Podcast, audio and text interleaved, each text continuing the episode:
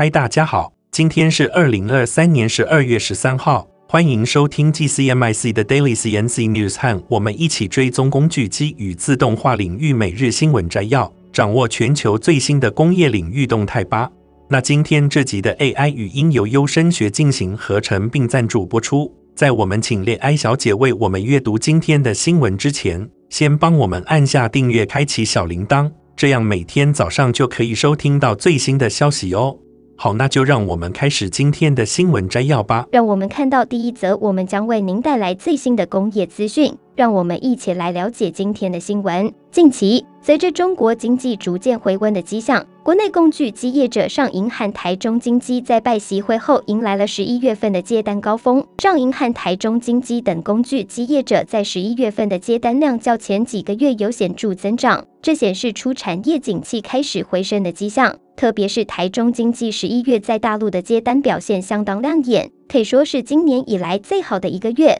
对于这样的好消息，我们也很想知道专家对未来展望的看法。根据台中经济董事长黄明汉的观点，如果大陆在十二月至明年一月的接单继续增长，将意味着大陆的景气有望逐渐回升，这也将对欧洲、台湾和东南亚等市场产生积极的影响。预计从明年第二季起将逐渐回升。今年被视为台湾工具机业自二零零八年以来最差的一年，很多业者的业绩都普遍不佳。然而，这次的好消息显示出了一线曙光。黄明汉也提到，明年下半年产业景气有望转好。黄明汉还指出，台中精机的产品主要在上海厂组装，对大陆的销售在很大程度上依赖于当地厂商的采购。即使未来 ECFA 取消，对台中精机的影响不大。这也显示出业者对于风险有着较为稳健的应对态度。那接下来第二则的新闻，我们将带给大家一则来自日本的工具机行业报道，让我们一同来了解最新的产业动态。调整局面持续。日本工具机订单续现两位数降幅。根据日本工具机工业会的统计数据，截至二零二三年十一月，日本工具机整体订单金额较去年同月大减百分之十三点六，连续第十一个月陷入萎缩，出现两位数百分之十以上的降幅。尽管月订单额仍然保持在一千亿日元以上，但整体趋势显示出工具机市场面临调整的挑战。具体而言，十一月份日本工具机内需内销订单额较去年同月大减百分之二十八点五，连续第十五个月呈现下滑；而外需外销订单额下滑百分之六点零，连续第十一个月陷入萎缩。报道指出，晶片设备需求不振和中国景气放缓是订单大幅萎缩的主因。工具机厂纷纷表达对未来的前景感到不明朗。一位工具机厂的干部表示，包含中国、欧美在内。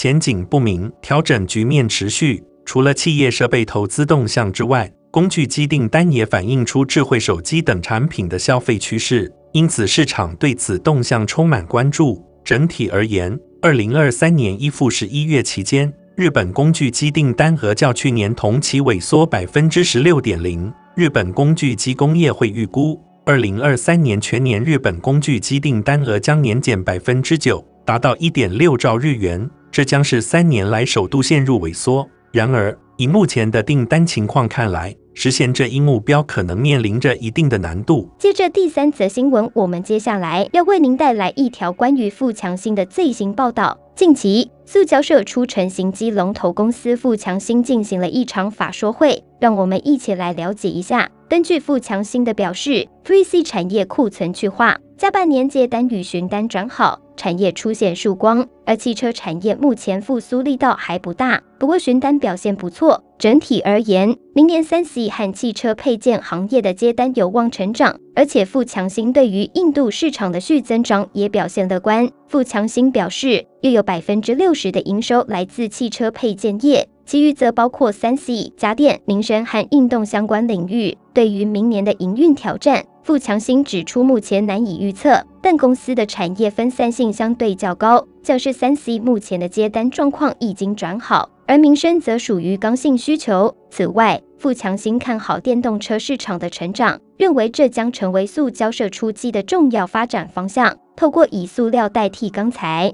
可以减轻百分之四十零组件的重量，同时也有助于降低能耗。为了迎接车用大型机台的生产和销售，富强新于今年推出了杭州湾新厂，目前进入试产阶段。虽然中国景气相对低迷，但新厂已经做好准备，一旦景气回升，有望迅速成长。值得一提的是，富强新于二零一九年进入印度市场，虽然遇到疫情影响。但今年前三季印度市场营收已超过去年全年，公司认为印度市场充满机会，而目前主要的询问来自汽车配件业和民生用品，预计明年仍将继续成长。富强新在印度采取保守稳健的经营政策，对售性非常保守，只有在收到百分之九十货款后才会出货。紧接着是第四则新闻，我们将为大家带来一个令人振奋的消息。科技的发展让我们看到了一个前所未有的未来。杜克大学和哈佛医学院的研究人员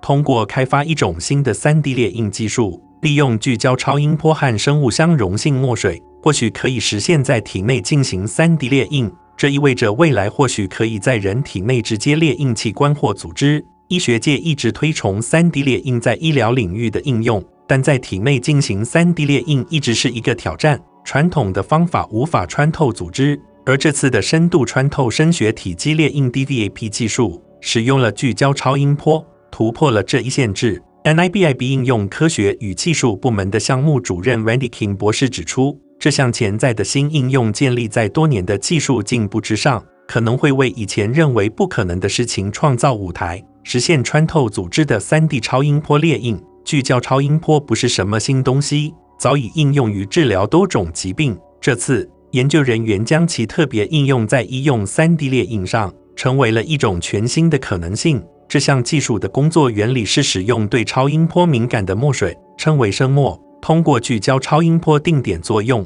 即使穿透身体多层组织，也可以列印出生物相容性结构。为了达到更好的效果，这种墨水还可以根据患者的需要进行调整。例如添加鈷矿物质颗粒来治愈骨质流失，这使得它在医疗应用中更加灵活。除了技术的突破，研究人员已经在猪肝组织和模拟山羊心脏上进行了实验，并取得了令人振奋的结果。这也意味着未来或许可以使用 DVAP 这样的技术替代高度侵入性的手术。DVAP 技术的开发者表示，这项工作为 3D 列印世界开辟了一个令人兴奋的新途径。让我们共同期待这一工具在医疗领域带来的潜在应用。那最后一则新闻，让我们将为大家带来一条极具未来感的科技新闻。科学家们近日取得了一项重大突破，他们成功将真实的人脑组织与电子设备相融合，开发出了一种名为 Brainaware 的新型电脑。这项技术由印第安纳大学布鲁明顿分校的工程师 Fango 领导的团队成功运行，为未来的计算世界带来了崭新的可能性。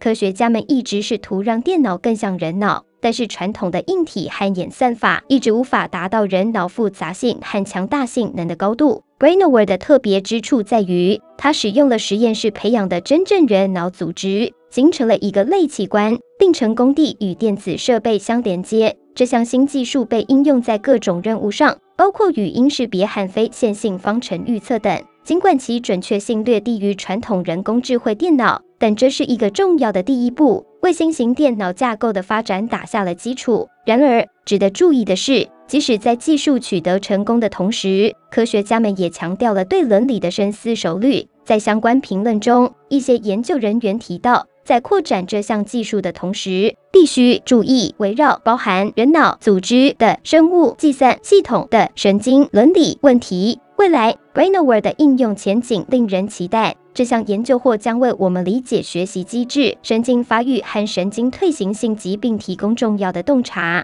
同时也可能有助于开发认知障碍的临床前模型，以测试新的治疗方法。就是这样。感谢大家收听 TCMIC 自动化新闻专题报道，我们下期再见。以上就是今天早上的 TCMIC Daily CNC News。工业自动化正在不断的发展，还敬请关注我们的节目，我们将持续为您带来最新的科技动态，还有行业资讯。如果你喜欢今天的节目，请给我们一个五星好评或按赞，并在留言中告诉我们你还想了解哪些其他有趣的新闻呢？祝您有个美好的一天，我们下次再见。